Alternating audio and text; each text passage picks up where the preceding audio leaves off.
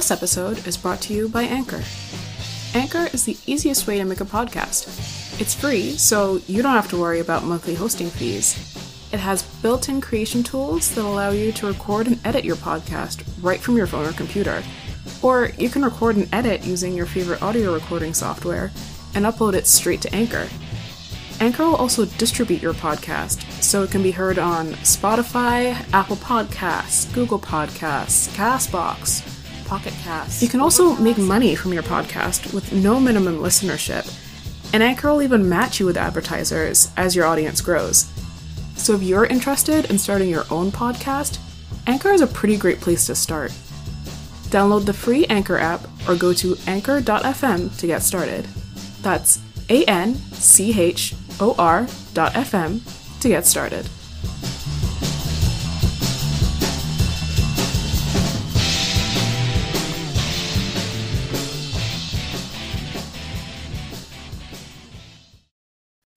A homie. I respect him.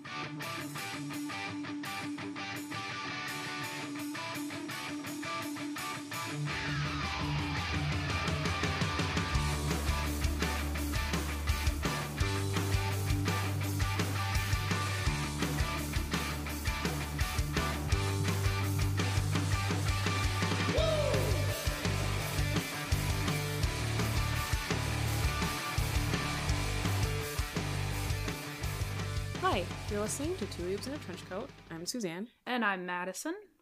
And today I'm making good on that threat I made like two episodes ago, and I'm going to talk about Death Note. Oh boy. And this is probably going to be a two parter because there's so much Oh. going on. Wow, okay. Well, okay, listen. listen, there's a lot where you could just talk about like the characters and the story, and then all of the allegories and the metaphors and like the symbolism is a whole nother fucking episode. Okay. We'll see if I want to put in that effort. I'm not entirely sure yet, Okay, so I guess I'll just crack open this bottle of wine now. honestly. So, what do you know about Death Note? what do I know about Death Note? hmm, I wonder. I have a very vivid memory of being in second year and What's that for us Americans? I was 12. So Okay, 7th grade? just about. Okay.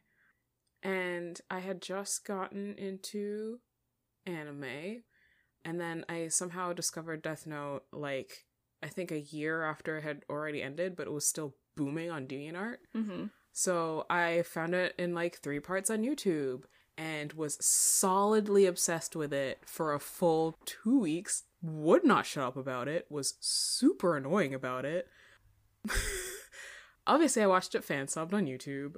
Whew, the way to watch And- it, though, honestly.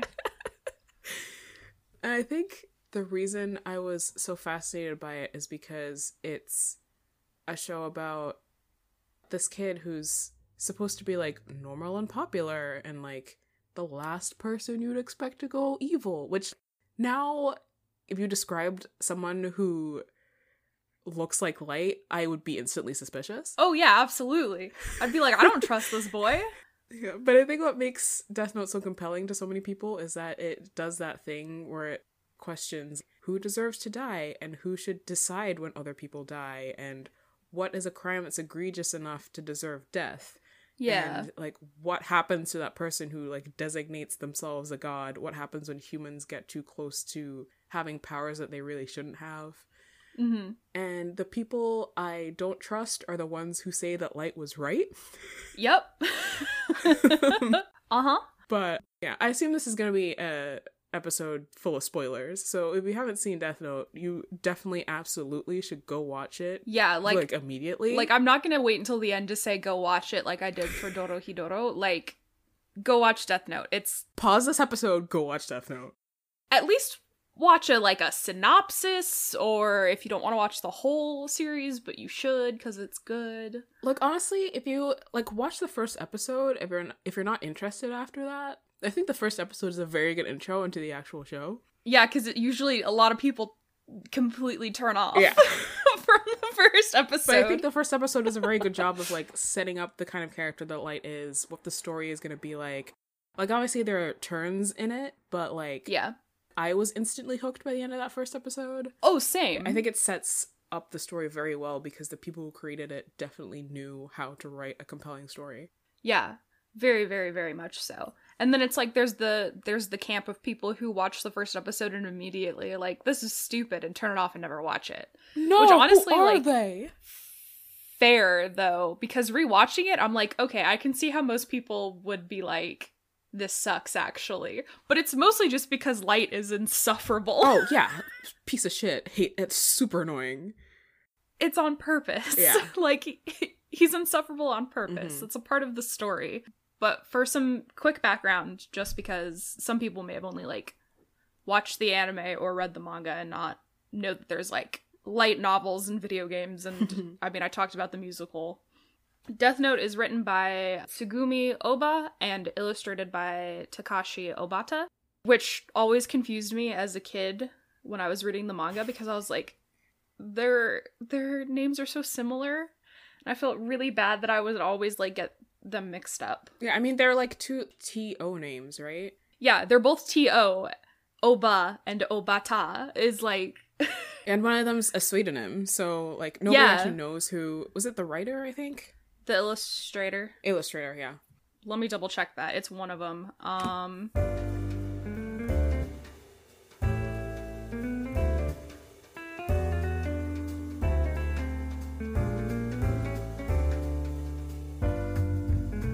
It's the writer, yeah. Tsugumi Oba is a pseudonym and and no one knows who they are, which is crazy that it's still it's now 2021 and people still haven't like figured out who the actual author working under the pseudonym for Death Note is. I mean, I think it's interesting how many. This is kind of a side note, but how many people work in manga who, if they do not want their identities out there, they usually hide them very well. Yeah. You just don't know who they are.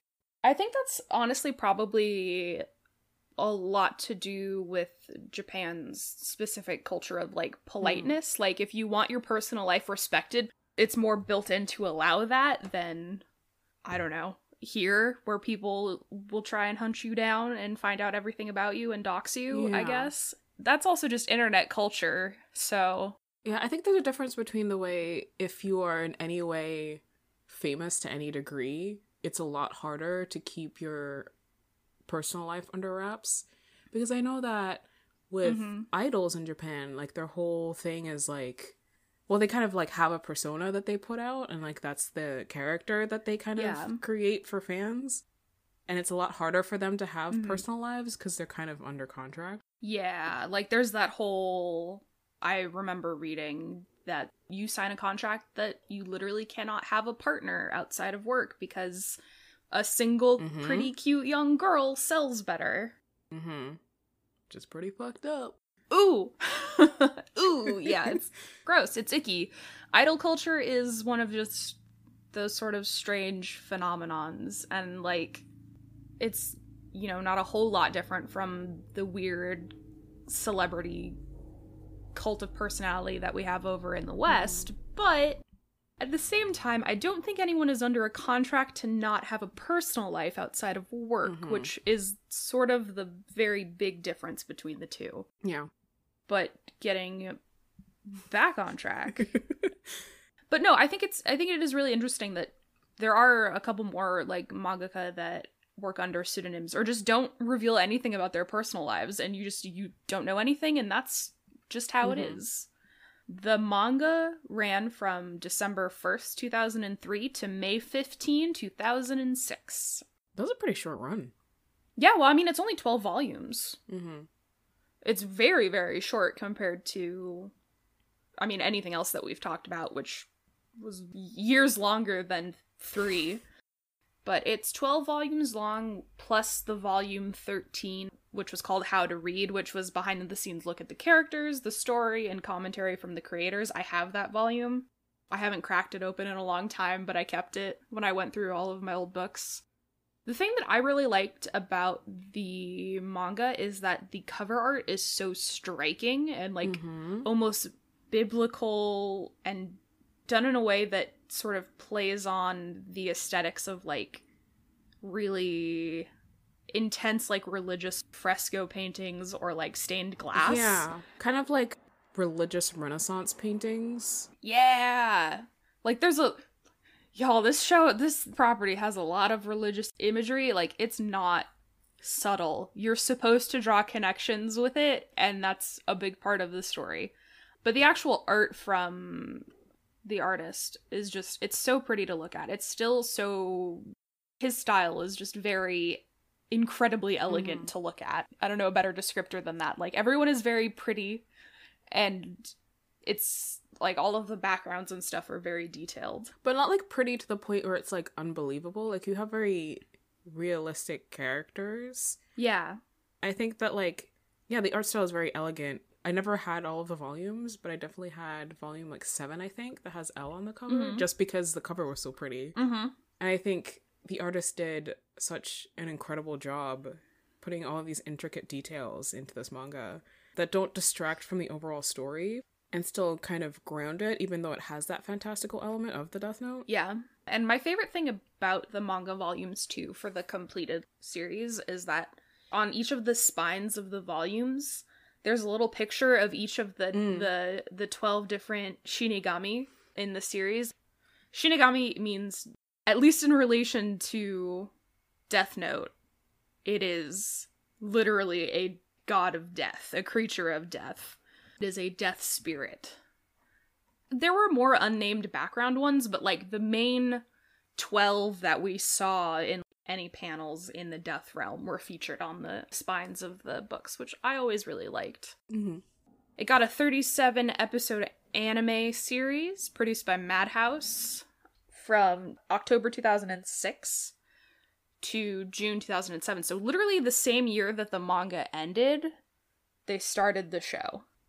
I think, like, obviously it was a smart decision because then you already know how the story is going to end, so you don't have to do that thing that other anime have had to do where they had to do filler to not override Yeah. whatever's happening in the manga. Or, like, Full Metal Alchemist, like the first anime that kind of just kind of made up its own ending because the manga wasn't finished yet. 2003 Full Metal Alchemist, my beloved, but also like, ooh, it's a little bit of a train wreck by the end because they sort of wrote themselves into a hole. Yeah. That's a whole nother episode. I will talk about that because I still there are still aspects of the 2003 FMA that I really like, uh, but it's it's not as good as like Brotherhood, which followed the manga completely. yeah.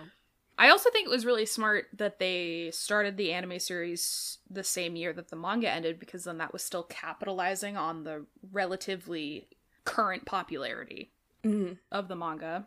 And after, actually during the run of the show, Death Note was adapted into three live action films. I love them, I have them on DVD. Released in Japan in June 2006, so before the anime came out. In Mhm. between the anime coming out and the manga finishing, they made a live action movie. They made a sequel that came out in November 2006, which was, I believe, the second half of the manga. And then the final one came out in February 2008. And a television drama that released in 2015. I have not seen it. I believed you mentioned something about it being terrible, though. Dude, it's so fucking bad. It's so bad.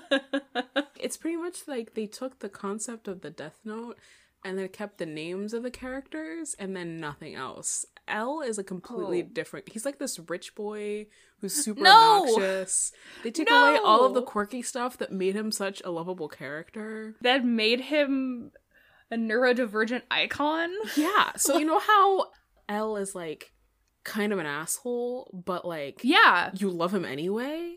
he's just an asshole. Yeah, in the drama, he's just all dick, no heart of gold. Uh, It's awful. uh. Light in the drama is an idiot.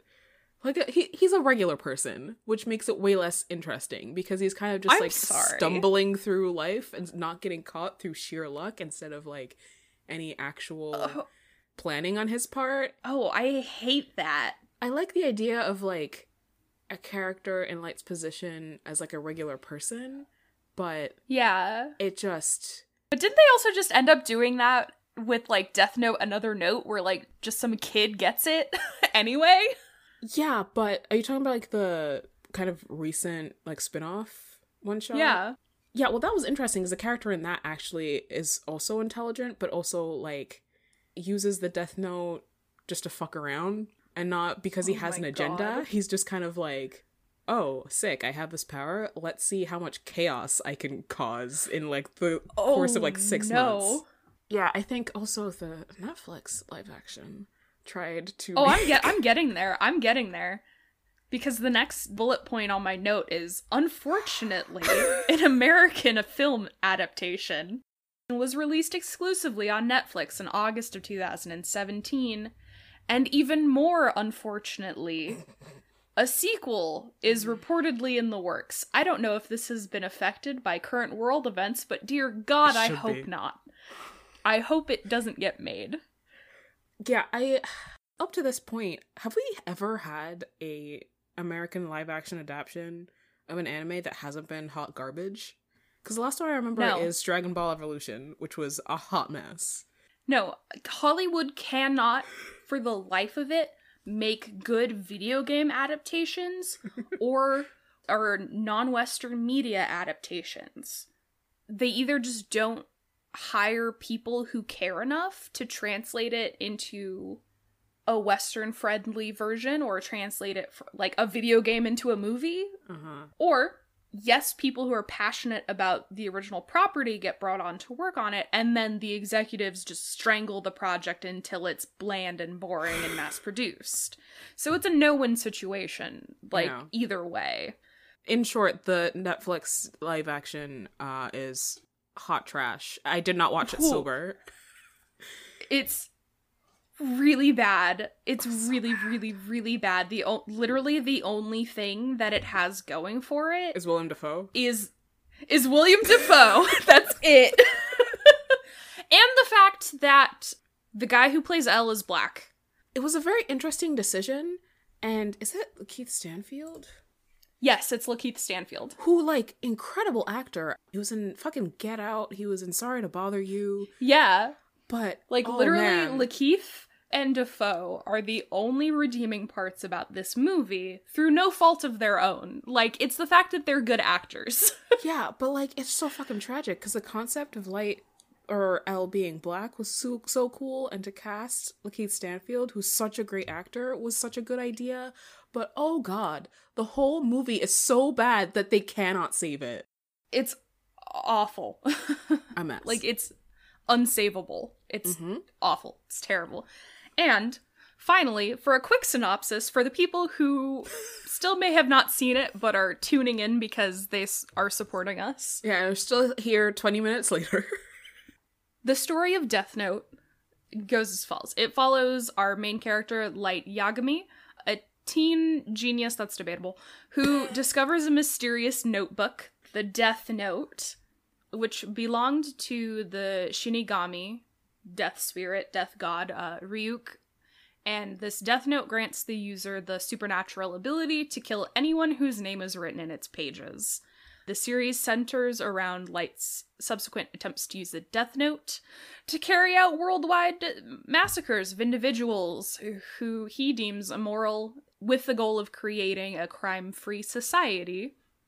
And he eventually gains the alias Kira, which is just, it's a loan word, it's just killer, hmm and it's just how they translated killer into Japanese. So it's Kira. And he gets like a cult following him of people who believe that he's doing the right thing.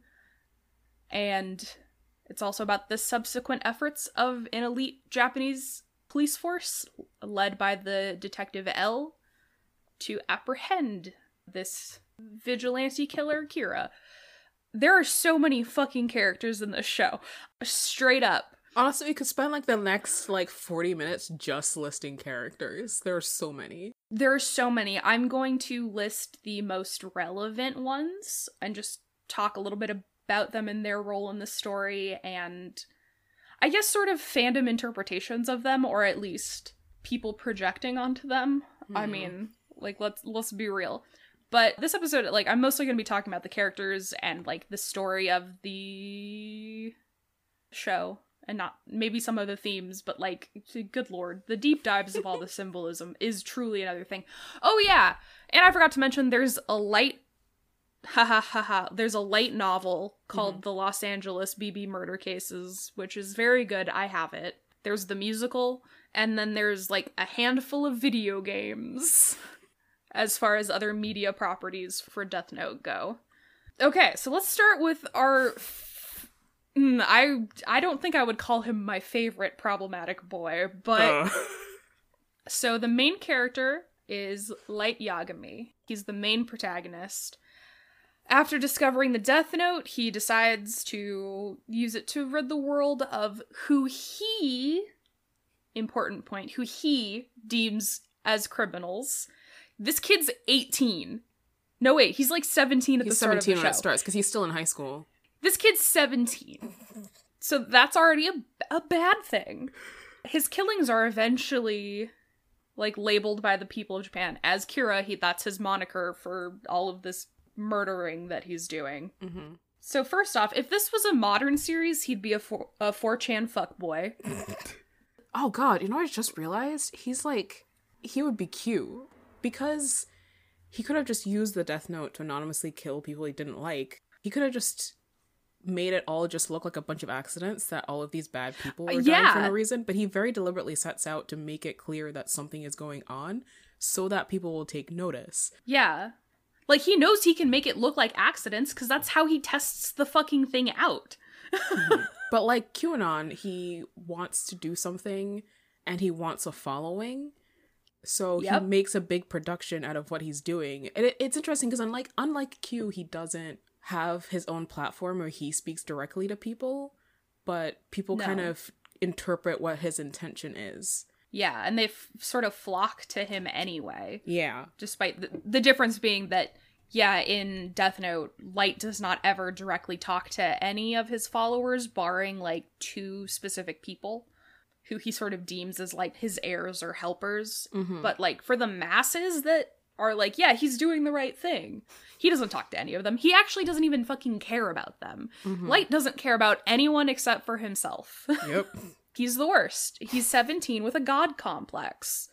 It's an interesting vehicle for a story because being a teenager in Japan is much different from in especially in the early 2000s, completely different from being an early 2000s white teenager in America. Mm-hmm. However, the path that Light takes is very literally 4chan fuckboy. Like he wants to be oppressed so bad and he thinks that he's the only one who knows how to do anything correctly. Mhm. He has an inflated sense of ego. He has a god complex. He's the son of a police chief, so he already has an incredibly warped sense of justice to begin with. It's interesting because his father has a very like by the book sense of justice. Yeah. And one thing that I think, like, if you do not examine Light too carefully, in that first episode when Ryuk finally shows up, because Light finds the Death Note and then Ryuk shows up to be like, hey. Yeah, there's like a week. And then he shows up, he's like, hello, mo- bonjour, motherfucker. And if you do not examine Light's morality too closely, Yeah. when he says, you know, most people when they're asked, like, should we kill certain people, they say no, but secretly they think yes. He's supposed to be the one who says what everybody's thinking. But he's wrong. Yeah. so, I love Ryuk because he's like very chaotic neutral, I think, or just neutral. But he mm-hmm. very explicitly asks Light, "Okay, you have this vision for a utopia. What happens when you're you're the only bastard left? Like, what happens when everyone evil is dead and it's just you?" And he and Light's pretty much like, "I'll deal with that later." yeah, again, he's 17. he doesn't have any sort of long term planning. He does not have the capacity for. He's 17. I will say, though, that I do like his interpretation in the musical a lot. Mhm. There's a good, like, f- half an hour of the show where we actually get to see him act more like a teenager. Like, he takes his little sister to a concert. like, and getting to see him be more of this baby faced 17 year old that he's supposed to be Mhm. does genuinely make it hurt more when he has the fall from grace and, you know, goes buck wild with power. Mm-hmm. So I do actually really like that in the musical. I think they did a good job with his interpretation because it's it's really nice to see the focus on someone, Jesus Christ, remembering that this kid is a kid. Mm-hmm. Which is funny because like Light's supposed to be a very popular pretty boy at school, but he has Yeah. no friends. like Oh, No, he has no friends because he's not through any fault of of like other people because Yeah. people clearly like him and like Uh-huh. want to hang out with him. Like he- there's a couple of times where he uses his classmates for an alibi and like goes on dates. mhm. So like it's not that other people don't like him, it's that he thinks he's better than everyone else, so he avoids hanging out with people. God, he's so obnoxious. It's so obnoxious. He's the worst. My notes literally say, "Boo, we hate your dick." like I hate him so much. He's literally insufferable and like that's the point. The Mhm. point is that he's this insufferable bastard and we're stuck with him as the vehicle for the storytelling because it wouldn't have worked with anyone else who didn't have that inflated sense of ego, a burgeoning god complex, and a warped sense of justice. It's Mhm. sort of this perfect storm of bad traits that sort of coalesced into. If he hadn't been given this power, he probably would have still been an asshole, but he would have turned out fine. I mean, he probably would have been a cop. He would have been a cop, but like. Like he'd still be an asshole, but he wouldn't be a mass murderer to the same extent because I'm pretty sure cops in Japan don't have guns Yeah. or at least didn't in 2003. Well, I think they have a much, much stricter gun policy. They also do. Yeah. There's like a whole like rigmarole around using your weapon. Yeah. It's very much a last resort thing. Yeah. It's a huge deal if you end up using a firearm. Yeah, it's definitely tied up a lot more in legality and paperwork. God, if only. If Mhm. only. Mm-hmm. If only we could have that. So yeah, like Ryuk even says to him, "Dude, I didn't choose you. You're not special." Liter- he literally says like light's like oh why did you choose me and Ryuk's like oh i just dropped it you're the motherfucker who picked it up Ryuk's like, what the fuck are you talking about? I didn't choose anyone. And I'll go into Ryuk before I talk about any other characters because he deserves a conversation. I love him with all my heart. mm-hmm. But literally, none of this is divine providence. None Nope. of this is like a predetermined destiny. Literally, anyone else that day could have picked up this notebook. Mm-hmm. And it just happened to be this perfect storm of just this kid with a bunch of shitty traits that turned him into a mass murderer and lead to his downfall and mental instability. My notes also say, Jesus Christ, none of this would have happened if he just masturbated more, to be honest. And I stand by that. I think if he fucked, like, I think if he fucked, he would, none of this would have happened, truly. i'm just thinking about that one because at one point he becomes a suspect and Yeah. the police team in charge of trying to catch kira puts cameras in his house Yeah. and to avoid suspicion he like acts normal for a couple weeks but one way he does that is that he hides a stash of porn in his room but like Yeah. he will like get the magazine go lie in his bed and just flip through the pages just Yeah. look at these So, like, like- half naked girls for like an hour and not do anything else So, like, okay, case for. In case for asexuality, sure. yeah, yeah, yeah. But like literally, like I'm sitting there doing my rewatch with Jack, who was, you know, a shitlord teenage boy at some point, and he's just sitting there, and he's just like, if someone had sucked this, his dick, none of this would have happened. And I was like, you're right.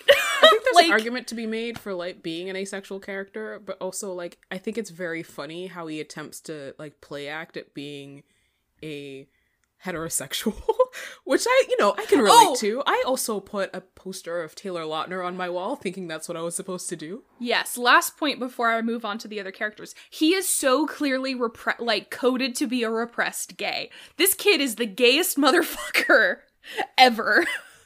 He's so gay. The only person I think he has like a I don't want to say healthy, but like actual compelling relationship with is L. Yeah. Rivals to lovers, back to enemies, baby.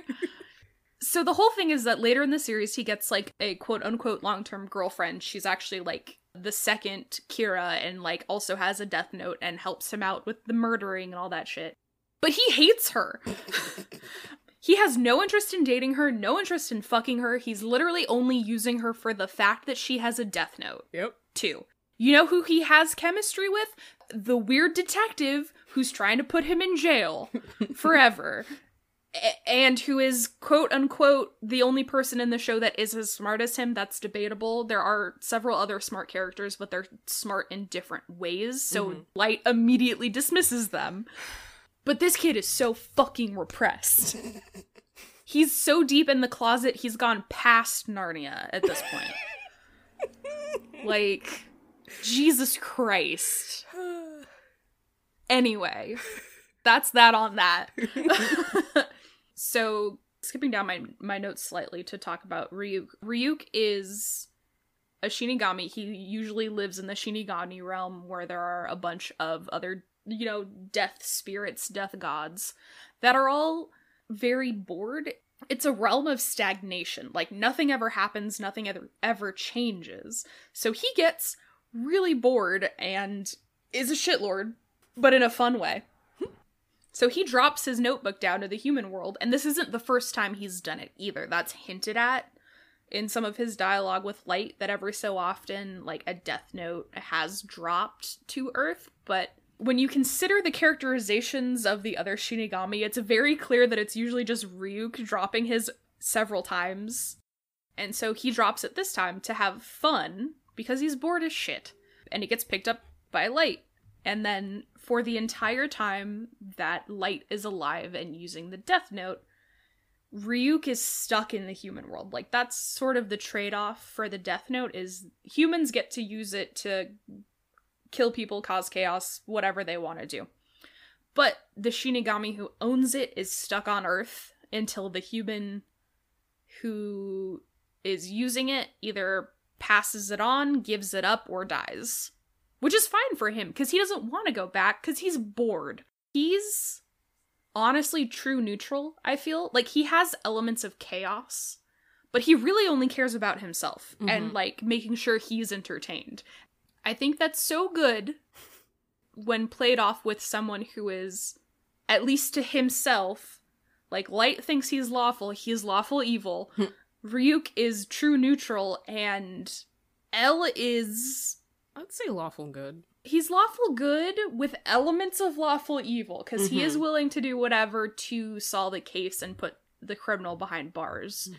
But it's a nice, interesting sort of dichotomy between someone who's so convinced of his own ideals that he's doing the right thing through evil means, and then this dude that just just doesn't fucking care. He's just along for the ride. Yeah. What I, what I like about Ryuk is that he's also a weirdo for a Shinigami because all the other Shinigami Yeah. in their world are bored out of their minds, but they've kind of resigned themselves to like playing the same Mhm. dice games over and over again and just like Yeah, they don't do anything about it. yeah, the way they keep living is by killing people in the human world and then taking the rest of their life, I guess, to sustain them. And Ryuk is the Yeah. one who he's not supposed to care about humans, but he does. And he Yeah. decides to drop his death note just to have a good time. It was pretty much like a way Yeah. to waste a couple years. Yeah, and it's clear that he does it every so often. Mm-hmm. within centuries of course but i really love the the dichotomy of ryuk compared to the rest of the shinigami especially uh, i think it's i honestly think it's in one of the first chapters that he's like shows up but he talks about how like the other shinigami will make fun of one of them for working too hard if Mhm. they write more than one name every couple hundred years and they'll get shit on for like oh stop working too hard mm-hmm. so the Shinigami realm was always honestly the most interesting part of the series because we never really find out anything more about it or the rest of the death gods barring Rem Mm-hmm. who also ends up coming to Earth. But like I was wanted to know more about the death gods. I wanted to was like this always a realm of stagnation and fucking sloth and nothing changing Mhm. or did it used to be much more lively were there more death gods how do they reproduce do they just spring up into being did they get replaced when one actually ends up dying? Is Mhm. a new one suddenly formed? Like we don't find out any of that shit. I want to know. I want to know. I think it also works for the story though to have that all these unanswered questions. Yeah. Have you seen Ryuk's original character design? No. Oh no. I know of the prototype chapter, but like I don't remember Ryuk's design. Oh shit. I'm gonna send it to you. Okay. Oh, yes, I remember. Yes. Oh god, he's like a hot little Frankenstein boy. Yeah, they went from like Frankentwink to like Weird fish clown, yeah, bug-eyed. Like he doesn't look human. yeah, like the kind of character that it makes sense that Willem Dafoe ended up voicing. Yeah. So the thing the thing about the Shinigami is they all look very different and they look very noticeably not human. Like Ryuk is very tall. He has elongated limbs. He has like sort of a raven bird motif. He did retain some of like the stitching from his prototype design. Like he's got like the Frankenstein stitching around his neck. Mm-hmm.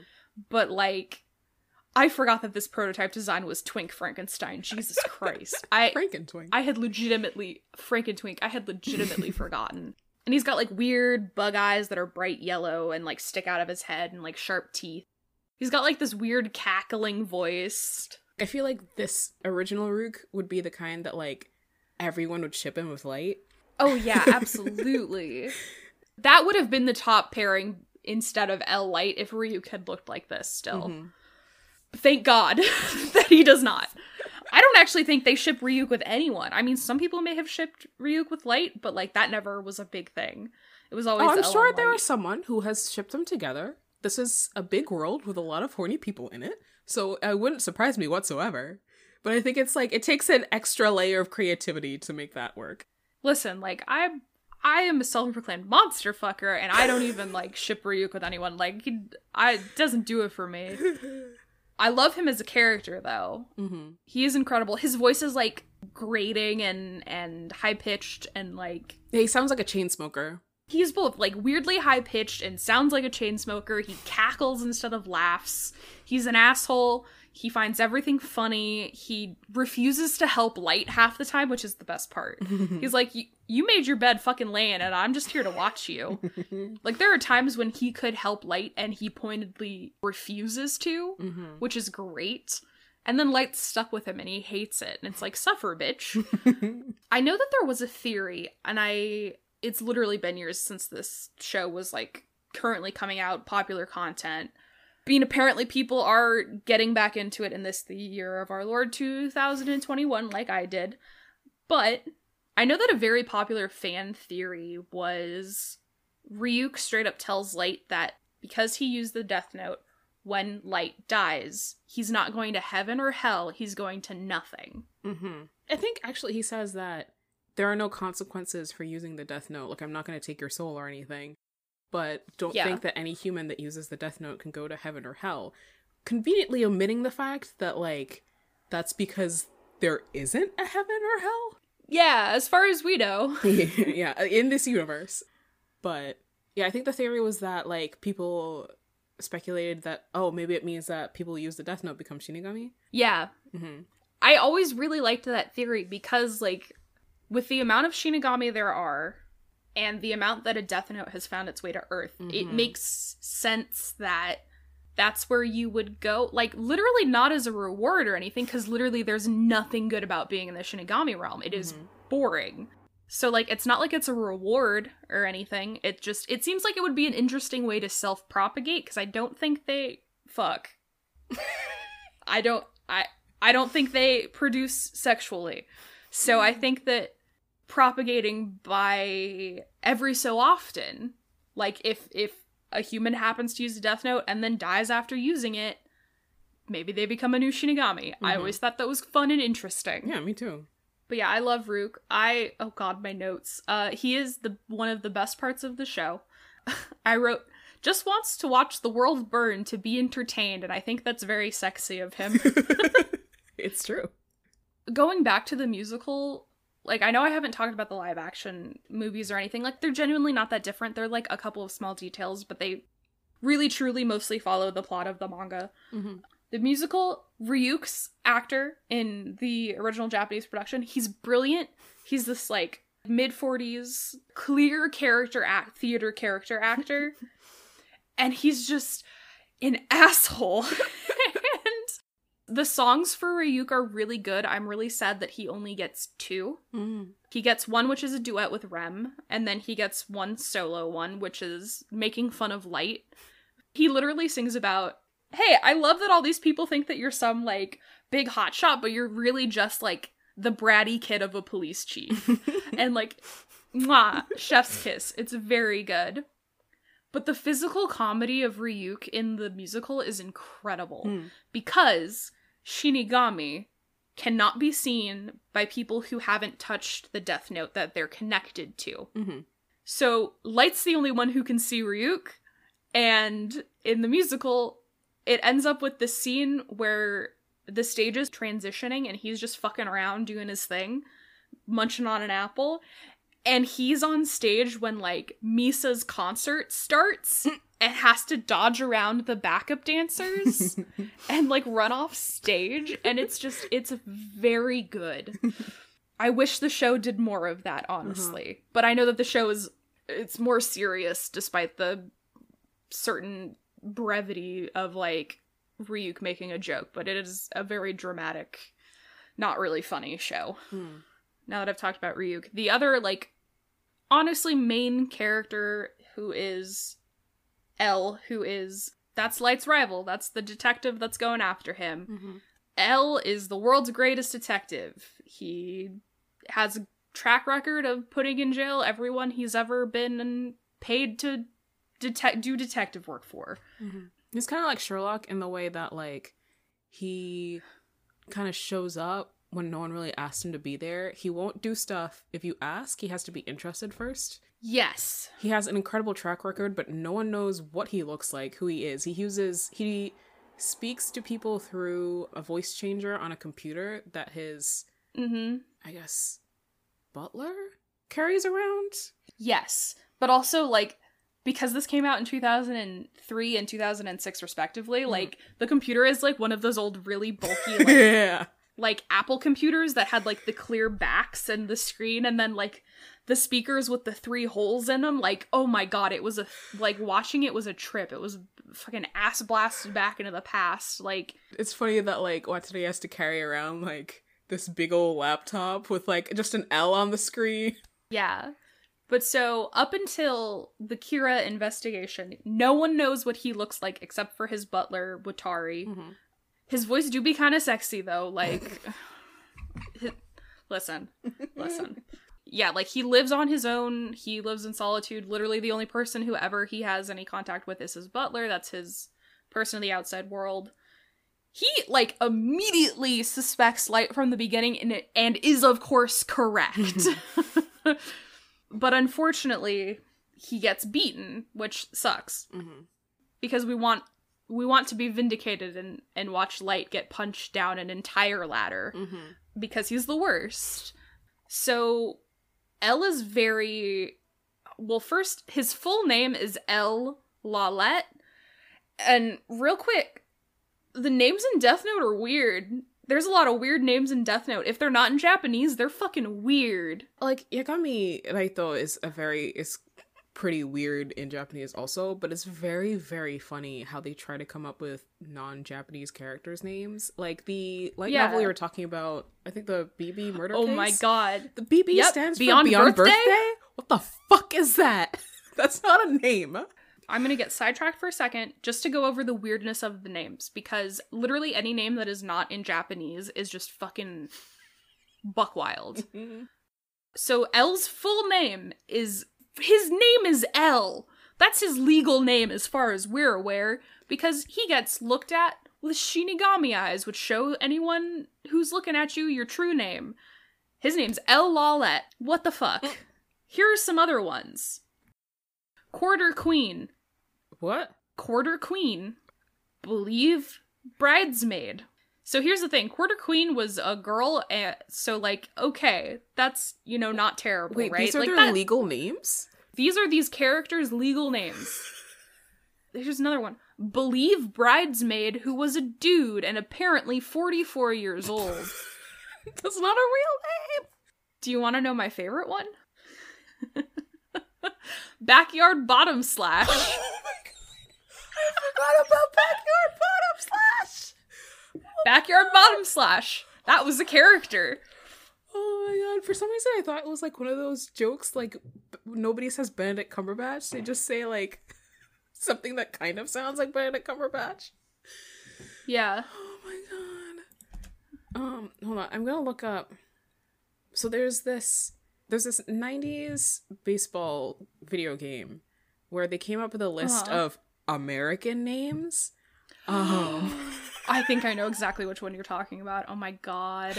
some highlights. We have I can't even pronounce this. Sleeve McDichael, um, Onson Sweemey, Ray McSriff, Bobson Dugnutt, Willie Dustus, not Justice, Dustus with a D, Mike Truk, Mike Truk! Dwicht Wort Wort Wortigal, Carl Oh my Dandleton, god. Todd Bunzales. Not Gonzalez, Bunzales with a B. Gonzalez. Oh my god. It's so good. That's incredible. But yeah, so like names that are not Japanese in Death Note are weird. Was the point of that. L also goes by a couple of pseudonyms and fake names. Mhm. One of them is actually from retroactively a nod to the light novel, Mm. but when he goes by the name Ryuzaki, that's the name that Beyond Birthday, who was like the murderer in the novel, went by Mm. in the book. So he's using the name of a case that he worked on as his pseudonym because he's a Mm. weirdo. Yeah. But I'm just going to talk about the show and the manga. I'm not going to talk about any of besides relating to the musical because the light novel is honestly a whole separate beast. Mm-hmm. he is the most neurodivergent motherfucker on in fucking media, genuinely. He doesn't wear shoes. He only wears a long sleeve white shirt and jeans. He only literally eats candy and fruit And drinks tea. and drinks tea and maybe weighs 180 pounds soaking wet. He's constantly like fiddling with stuff. He like picks up things and holds them with like two fingers, Mhm. which was always a thing. He sits scrunched up with like his legs pulled up when he sits down in chairs, which did I go through a period of emulating that and sitting like him? Absolutely. Oops, among us. I don't know a single fucking weeb at that time who didn't. Um, I like that his argument for saying that way is that he says that he his like deductive power goes down if he sits like a normal person. Yeah, literally anytime he's questioned about any of his like honestly like stimming or or just genuinely different habits because he's clearly like not a neurotypical. He's just like my deductive powers go down if I don't do this and everyone just lets it go Mhm. When he says that. I enjoy that about his character also because it means that because he is an orphan and he's basically Mhm. raised by Watari, I like that that means that Watari never tried to like force that out of him and just let him be weird Yeah. in that way because he never would have become the person that he is without that. And I think that in another context he might have been forced to like wear maybe more than like the same outfit for like 17 years or like eat a vegetable. But Eat an entire vegetable. but I think it's it's sweet. The, the- they have a sweet relationship, but I do enjoy Yeah. the fact that Watari isn't concerned about turning L into like a normal person. so on that on that point that is a good point he l grew up at like an orphanage for gifted kids Mhm. and he's not the only one he just decided that he was like i want to be a detective when i when i grow up and so the caretaker of the orphanage watari whose real name is quillish Wammy which is also sort of a weird name. I forgot. that's what they thought a british person's name sounded like. Quillish. Quillish Wammy. Oh or whammy depending. But so L grows up at this orphanage and like like you were saying it is very sweet that like none of his weirder traits were you know beaten out of him. He was allowed to be this weird kid who grew up into a weird dude who Mhm. was really good at solving crime and i think that's great Mm-hmm. He is absolutely bastard. He's bastard, but in a good way, in, in an entirely different way from Light. Like, he's also insufferable. He's a bastard, but he it's tempered by the fact that he has a heart of I wouldn't say he has a heart of gold, but he is like a good person comparatively. Which, like, the bar's on the floor compared to Light, but I think there are things. the bar is on the floor. There are things he will not resort to in the same way that Light will. Like, he'll he'll definitely do sketchy shit, like put cameras in someone's house. But or use someone who was on death row as like a proxy. yeah. So there's like stuff like that. He has like a circle of people that he genuinely cares about, which I think Light doesn't. Yes, he actually has people that have gotten through whatever barriers he has up to protect himself in his line of work, and he has like a literal handful of people he can call his friends. Which is different from Light, who has literally no one. okay, can we talk about though why so many NBs and like genderqueer people just had absolute gender envy for him? Like, I don't know why. It's not like he's like some he's not a buff dude. He's got muscle because he does do like capoeira and like martial arts. So he's not unfit. Mm-hmm. But like he's just sort of this scrawny little bastard man with like a head full of fluffy hair and like dark circles under his eyes, pale skin because he doesn't fucking go outside. Why did so many of us have gender envy for this bastard? I think it's that. What the fuck? yeah, that, that's fair. He knew what his outfit was. He knew what his look was. He didn't give a shit about anything else other than like solving crimes, basically. And like that's it. I think a part of like kind of being non-binary or genderqueer or whatever is kind of not really thinking about gender so much and kind of like Yeah. like at least the way it feels for me is that gender feels like a performance and being non-binary is kind of just like okay i'm just gonna leave i'm getting off the stage Now. Yeah, like he he has big gender apathetic or like NB vibes because he just didn't care. Mhm. Also, I think maybe a part of it, it was that pining for the ability to live as authentically as yourself as possible question mark which feels like maybe that's what most of it was. Mm, yeah. Watching this weirdo being allowed to be a weirdo Mhm. and then wanting to have that. Yeah. But also for those of us that wanted to be like more a little more mask for whatever reason we were just like i want to be that twink. I want that twink obliterated because i'm going to steal his gender. But yeah he's incredibly i love him. Mm-hmm. Like I, I don't have anything else to say. I love him. He's still one of my favorite characters in any anime honestly. He mm-hmm. was just so interesting.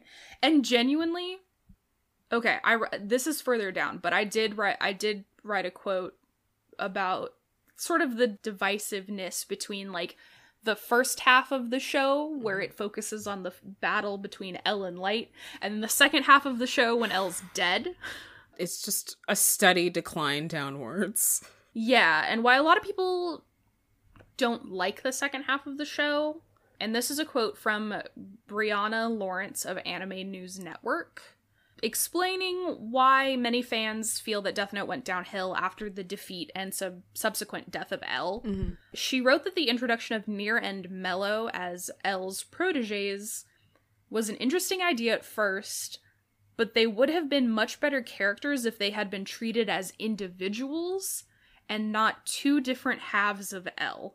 mm-hmm. Quote, every volume always had to point out the fact that Light was still battling L through Near and Mello, but if Light has defeated L already, why do we want to watch him battle L all over again, but on two different fronts? Mm-hmm.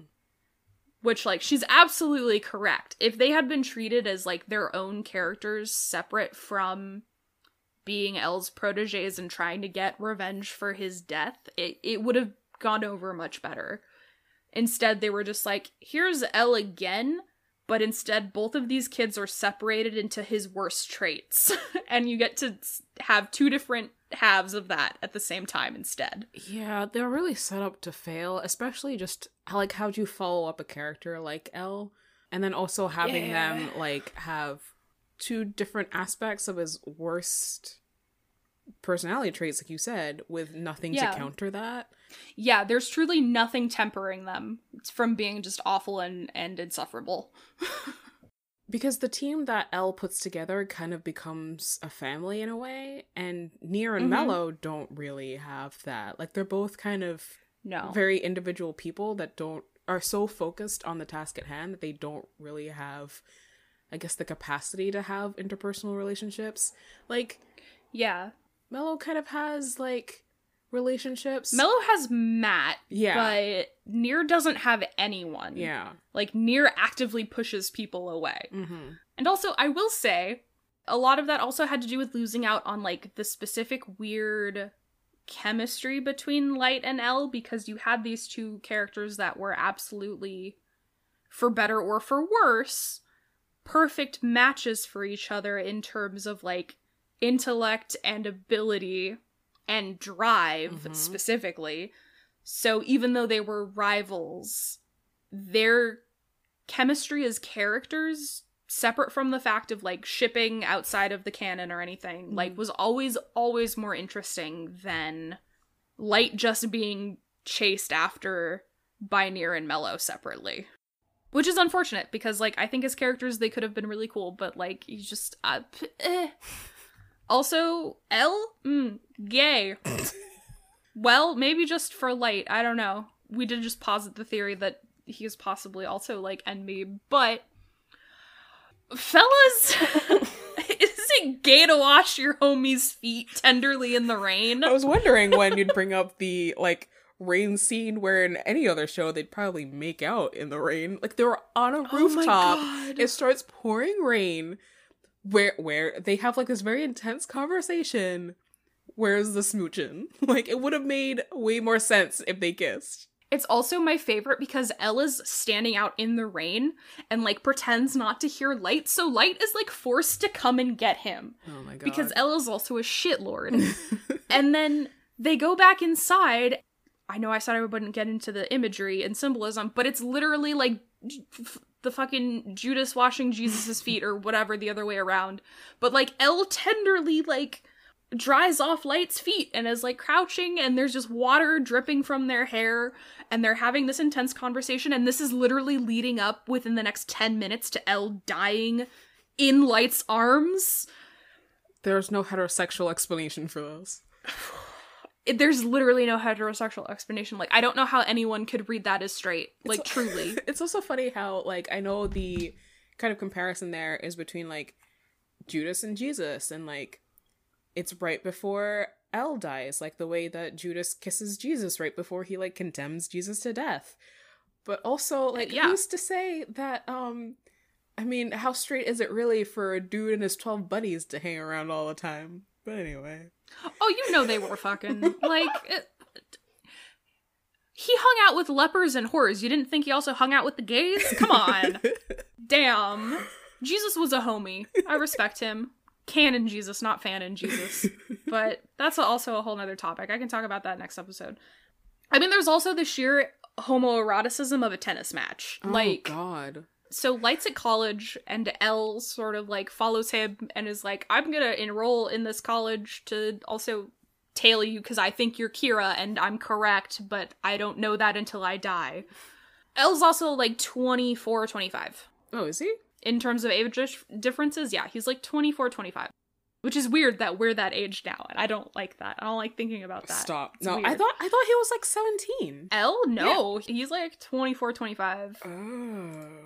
Yeah. Oh, okay. but L's just like, hey, I heard that you did tennis and were like a, a minor champion when you were in high school. And it's like, yeah, sure, but I haven't done it in for a while because I had to go to cram school because that's a thing in Japan. Mm-hmm. And so L's like, Uh, tennis? And Light's like, sure. And it turns out later that like L was like a junior champion i- back in England and stuff too, so he's also very good. And it's just this intense like 3 minute tennis scene and they're both having these deep internal monologues talking about how they're going to beat each other and like figure out what the other one wants. Yeah, because L very strategically, the moment they met, told Light that he was L, So then, like, Yeah. Light is here playing this tennis match, but also thinking, like, what's the implication if I win? What's the implication if I lose? Yeah, it's 4D chess. Oh, God. 4D chess. Ella's very upfront with the fact that he like suspects Light the Mhm. entire time. And so that's also like the tension in the tennis match. And just listen, in the musical, there's an entire song going on while they do the tennis match. And the tennis rackets are coded their colors from the anime. Because of course there's color symbolism. Mhm. And Light, whenever he's in like Kira mode and we hear his inner thoughts, he's colored red Mhm. and L when we're in his thoughts, he's blue. Their rackets are red and blue in the in the musical. And they're just they're singing about how they're going to get into each other's heads and like see what they see and Mhm. playing each other's game. Mhm. And it's it, whew, boy, it's gay. It's gay. Gay, gay, homosexual, gay. Oh, I also like the whole kind of college arc when Yeah. when they go to that university on the opening day or something. They are both asked to do speeches because they both got perfect scores in the entrance exam. Yeah. And it's really funny because there's Mhm. this random female character in the audience who's like, "Oh, that guy's kind of hot." As Light and L are both walking on stage, and her friend's Yeah. like, "Oh, you mean like the brown-haired guy?" And she means Light, and this girl's like, "No, no, no, the uh, scrawny twink next to him," which is very funny Yeah. because I feel like that girl who was into L was the fandom. Yeah. That girl was all of us, Yeah. honestly. She had good taste. It's fine. Jesus Christ. Okay, so uh there are a couple of female characters that I will talk about in the next episode because they deserve their own conversation and focus because literally every female character in Death Note deserved better. God, they did. But skipping ahead real quick, Soichiro is Light's dad, ACAB. He's not a bad dude, but ACAB. Mm-hmm. Could he have been a better a better dad? Yes. Was he a very traditional older Japanese man? Yes. Unfortunately, Unfortunately, I did like his characterization in the musical. It was shown a lot more how very much he deeply loved his son and Mhm. like cared about him and felt that if Light was actually Kira, it was his own personal failing for not raising his son properly. mm-hmm. He deserved a better son. That's he deserved a better son. I feel bad for him. There's a certain degree to where like some of it is the parents' fault for just not being there for their child, and some of it is just inherently this was the person that Light was. And like Yeah. maybe he could have mitigated that by like not working so much. being around more, but also like that's not the culture, unfortunately. Yeah. So that also ties into the fact that like it has a lot to do with both the just societal structure of how things go in Japan in terms of parents and children and work relationships and just all of that combining to Mhm. make again the perfect storm of light being mentally ill but not in a sexy way. not like us. I think also like yeah, part of it might have been a nurture issue, but there are also plenty of people who have lots of brain issues that do not become mass murderers. So some of it's on him. Exactly. A lot of it is, you know, nature versus nurture, and it is a combination of the two it, that results in light, which is something that comes up a lot in true crime because I do have an interest in true crime. I, I am looking into going back to school to be a forensic pathologist. But there is always the argument of nature versus nurture in regards to serial killers Mhm. and Light is a serial killer, so this conversation applies. But it usually ends up being a combination of the two. Like someone who was predispositioned or had genetic passed on mental health issues. If they had had a stable childhood, they would have turned out fine, but they didn't. That's what it usually ends up being.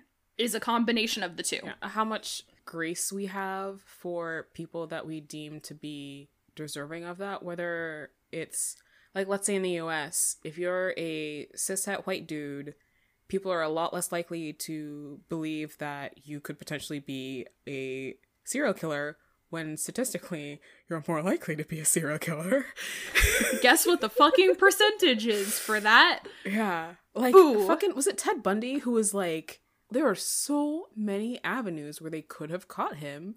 Just doing Yeah. terrible shit. And it's not that like the cops are smart enough to catch him. It's that there were so many opportunities to catch him and they just fucking didn't. Yeah, and here's the thing he wasn't even a smart guy. He wasn't. like, he wasn't a smart dude.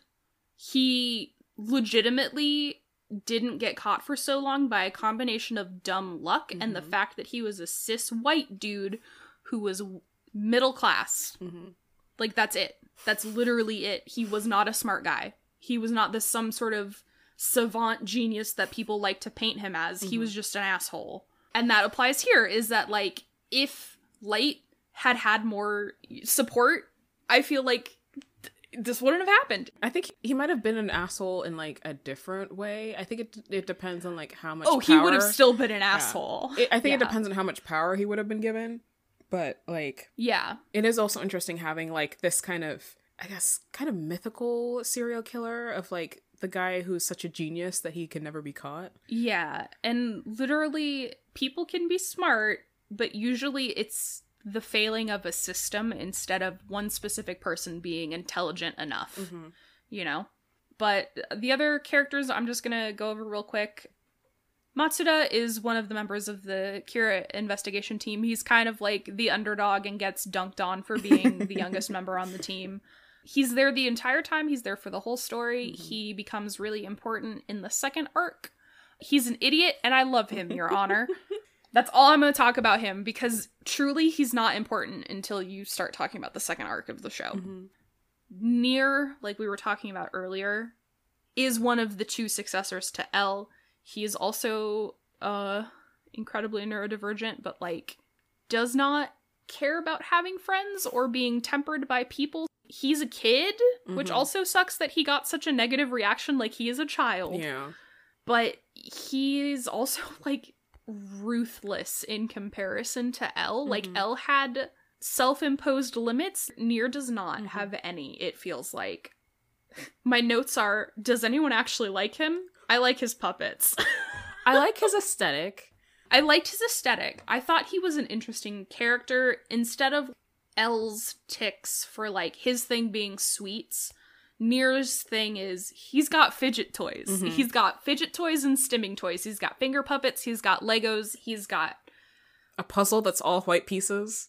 yeah, because he's that kind of asshole. but he's the one who eventually succeeds in capturing in confronting light for being kira Mhm. and like backing light into a corner enough that light panics and makes a fatal mistake Mm-hmm. i feel bad that he didn't you know get any sort of recognition for what an interesting character he could have been because he suffered from being in the later half of the story which was a slog to get through and i'm not the only one that thinks that like that's a really big held criticism in most of the fandom Mhm. is that like the second arc is rough Mm-hmm. to get through. It's it doesn't flow as good and it it gets hung up a lot on a lot of really tiny shit. Then there's Mello, who is the second half of L's successors. They both grew up at the same orphanage he did. He's a couple years older than Near though. I think he's like a teenager. Mm-hmm. He's got anger issues. Oh, does he? His bad trait is he's got untempered anger issues. he also has like a really weird obsession and like an inferiority complex. Like he's got an obsession for being better than Near, and that sort of is what prompts him to chase after Kira because Near is officially named L's successor. Mhm. But Mello has this weird inferiority complex and obsession with being better than Near, so he goes out and like tries to catch light on his own anyway. Mhm. My notes say he's anger issues personified and he's too busy doing hot girl shit. Honestly, though, like his whole aesthetic. It's sexy. it's like it's good. It's all leather. He eats chocolate, so he inherited the sweet eating Mhm. from L, but he's got this weird like leather vest, leather pants, he's got blonde hair. He's also an interesting character that suffers from being in the second half of the show. Mhm. He is, however, interesting in the fact that he joins the American mafia to use them to catch Kira, Oh, yeah, which was a that. weird choice. Yeah. It's an interesting choice. There's also I forget how he gets his burn scar, but like for the second half of his appearance, he's got like this huge burn scar Mhm. that was also a really cool character thing that just was never really explored because There were too many characters by the second half of the show and manga. Mm-hmm. And the last one I'm going to talk about because who the fuck cares about Teru? Like, I don't even remember him. Who? Hate him. He's the delete guy. I don't Uh. even remember him. I don't even remember him besides the delete thing. Yeah, I brought him up in an episode, and you were like, "Who the fuck is that?" He's such a forgettable character. It's so funny. he really is. He's so obsessed with light, and that's that's exactly the kind of person that light needs and loves to exploit. Because Misa is the same way. Like she would do anything for light because like she will blindly follow him off a cliff, and he will fully Yeah. exploit that. And what's his name? Teru. yeah, Teru Mikami. Yeah. So so Mikami will follow him off a cliff if he asks. Yeah. So Mikami is just another one of Kira's followers. He ends up getting his hands on a death note and like helps Light murder people. He's incredibly boring and I his one trait is yelling delete while he writes people's names in the death note. That's what anyone remembers him for. My notes on him are literally I don't remember this dude. Fellow 4chaner. Like the only reason why he's even halfway memorable is because he's there at the very end, and he's one of the reasons why Light gets caught. And it's funny because I think the Yeah. police peg him as a suspect and try to follow him, but he has like the most boring existence of any personal life. Like he gets up at the same time every day. He gets on the train at the same time every day. He goes to work. He leaves work. He has I think he has like the same lunch every day. He has like such a strict exact schedule and never deviates from it. Yeah. He's so fucking boring. I don't know anyone who likes him. Legitimately, I did not remember him. My notes for him end would I fist fight him? Yes, absolutely. He's a punk ass bitch. I could take him in a fight. He has no body mass. I hate him. He's literally the worst. He's like a greasy 4chaner. Genuinely. Comparing that though, comparing this character that like actually got im- screen time was an important plot point, lasted for the last couple of volumes, compare that to this character whose name is Matt, who is Mello's BFF. Mm-hmm. Now here's the thing about Matt. He's one of my favorite characters. He's a lot of people's favorite character. Do you know how long he was on screen in the anime for? Uh, I want to say like 10. Literally a minute. What? He has a minute of screen time in the show. And people love him. Yeah, like I remember Matt more than I remember to like the guy who causes Light's downfall. Yeah. So here that's the big difference is people love this character named Matt.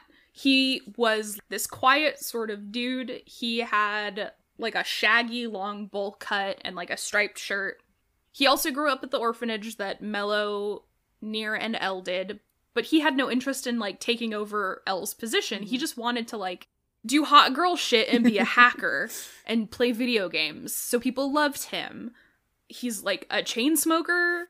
He immediately dropped everything to go help Mello, so you know he's a ride or die bitch. Mhm. You know he's a ride or die homie.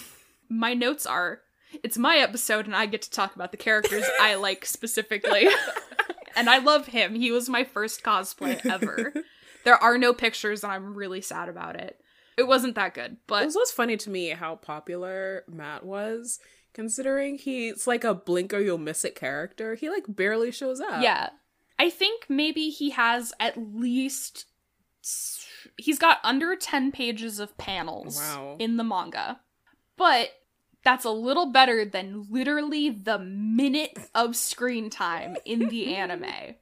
And people loved him because he was this cool, interesting character that showed up for like a hot minute, tried to kidnap someone, got shot, spends his literal last breath trying to smoke his cigarette. like, he was so compelling that people. He's still people's favorite character, and he gets a lot of fan art, fan fiction, cosplays, like, still, Mhm. because people are obsessed with who he could have been and who he was. Absolutely, probably Mello's boyfriend at some point. Like, come on. The author described Matt as the most talented member of the orphanage.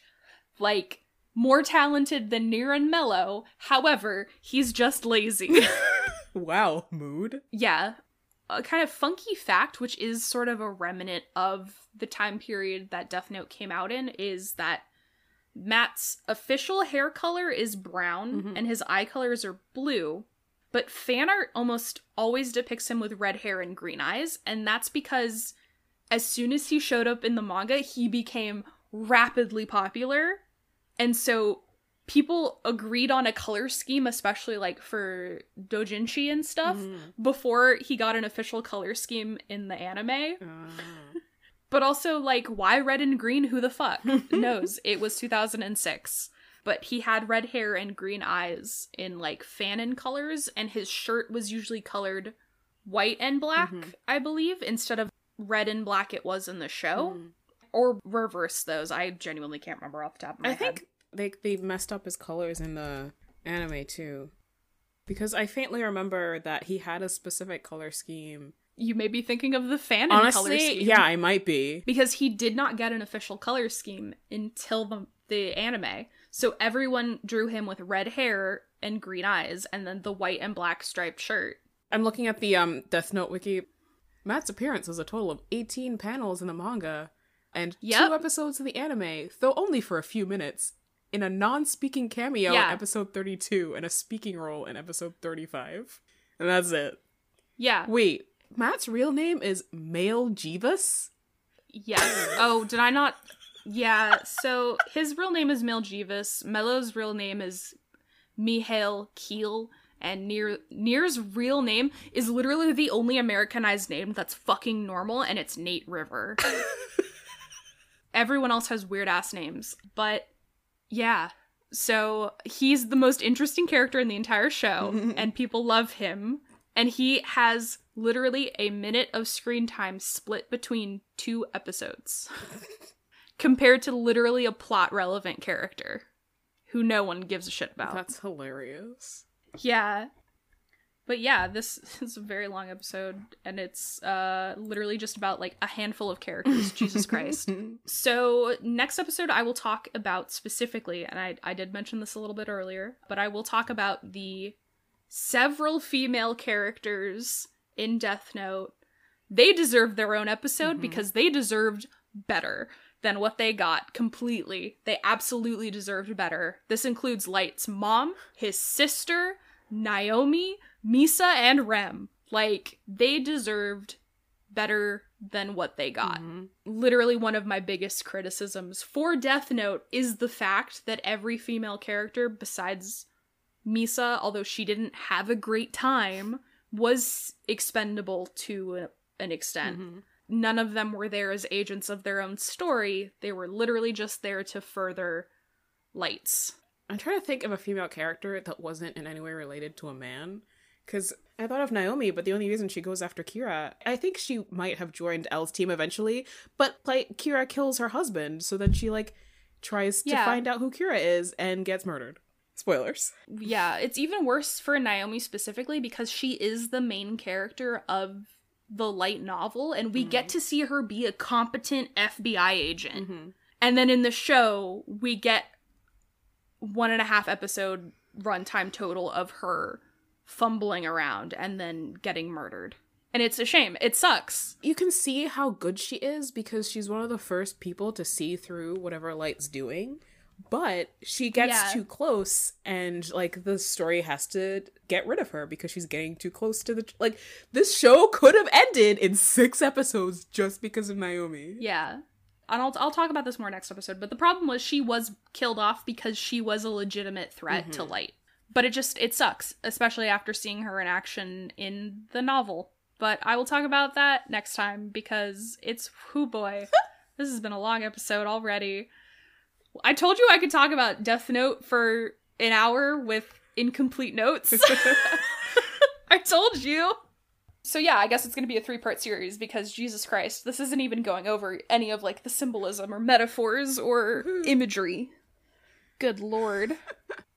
I think one of our very first episode ideas was like justice for Misa. Justice for Misa. Yeah. Yeah. so yeah, It's like, well, might as well do it now. yeah, right.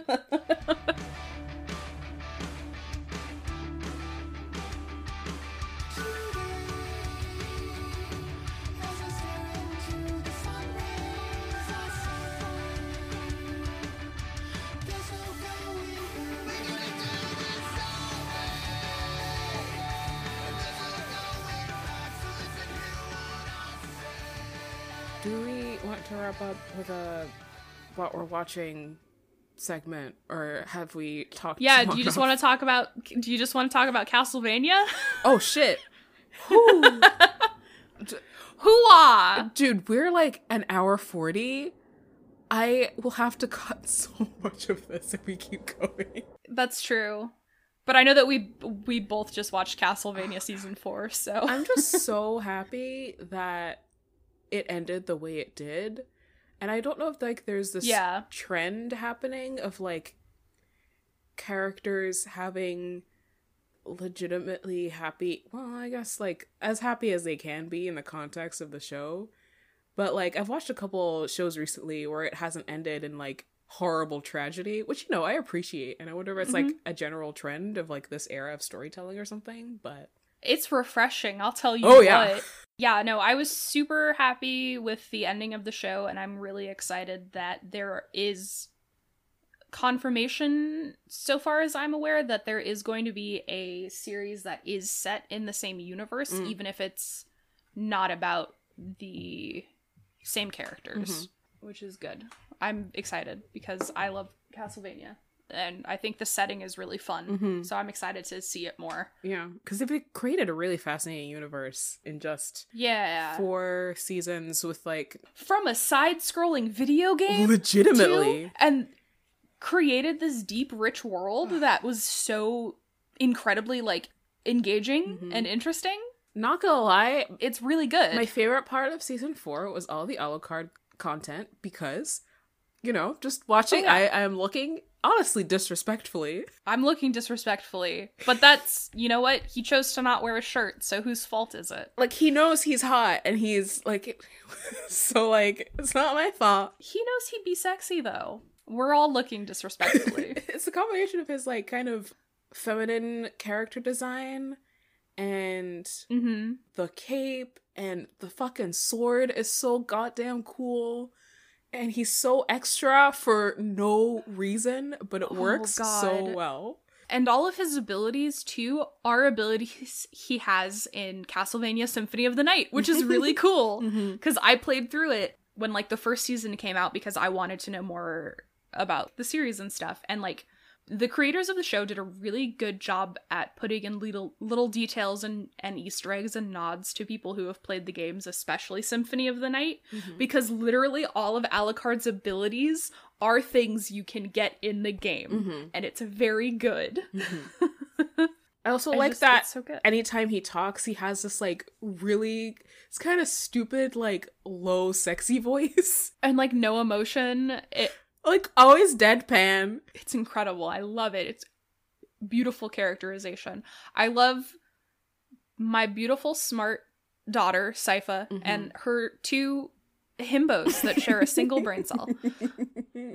It's an incredible dynamic Mhm. and I am really happy with the with the ending of the show. I genuinely I really hope that the sequel series focuses on a specific character who I'm not going to name because of spoilers, but like who was set up to have their big own arc of possibly changing the world in a very significant way Mhm. that was sort of left on a cliffhanger.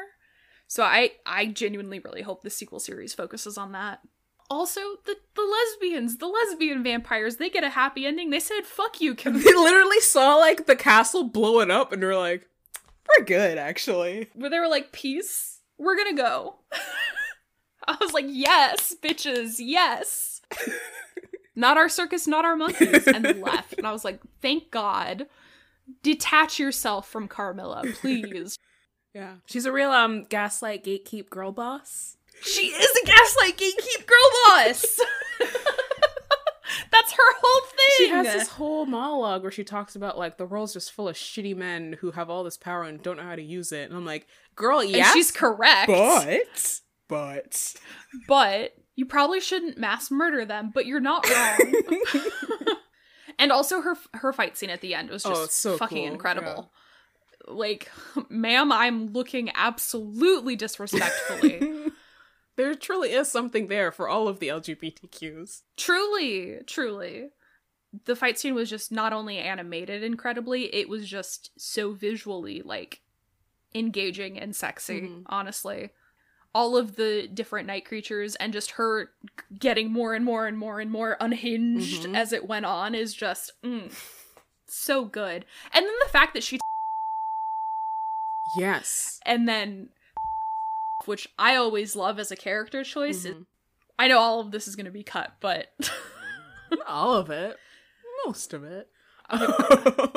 well, yeah, I don't know. I like I'm surprised at how much I enjoyed Castlevania considering I was so cautious when it was gonna come out because they build it as like anime, but like not really anime. And it also seemed Yeah. kind of like edgy on purpose, which is kind of annoying. But like I feel with subsequent seasons, and I think there's like a season in there that was so boring that I had to drop it and then watch it when I think season three came out or something. Because there's a season in there somewhere where it's just very dialogue is this heavy. season two? Yeah, it's very dialogue heavy. Barely anything happens.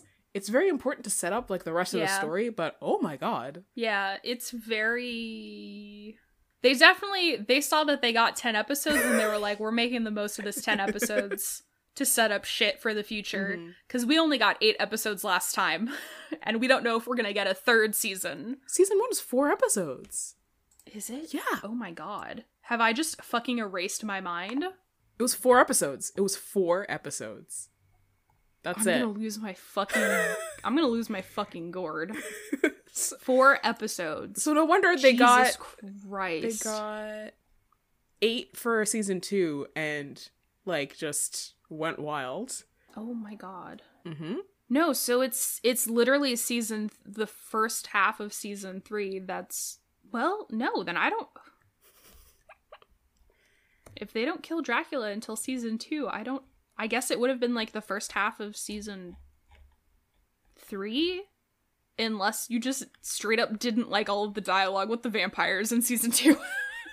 Yeah, I think they they don't kill Dracula until the end of season 2. Yeah.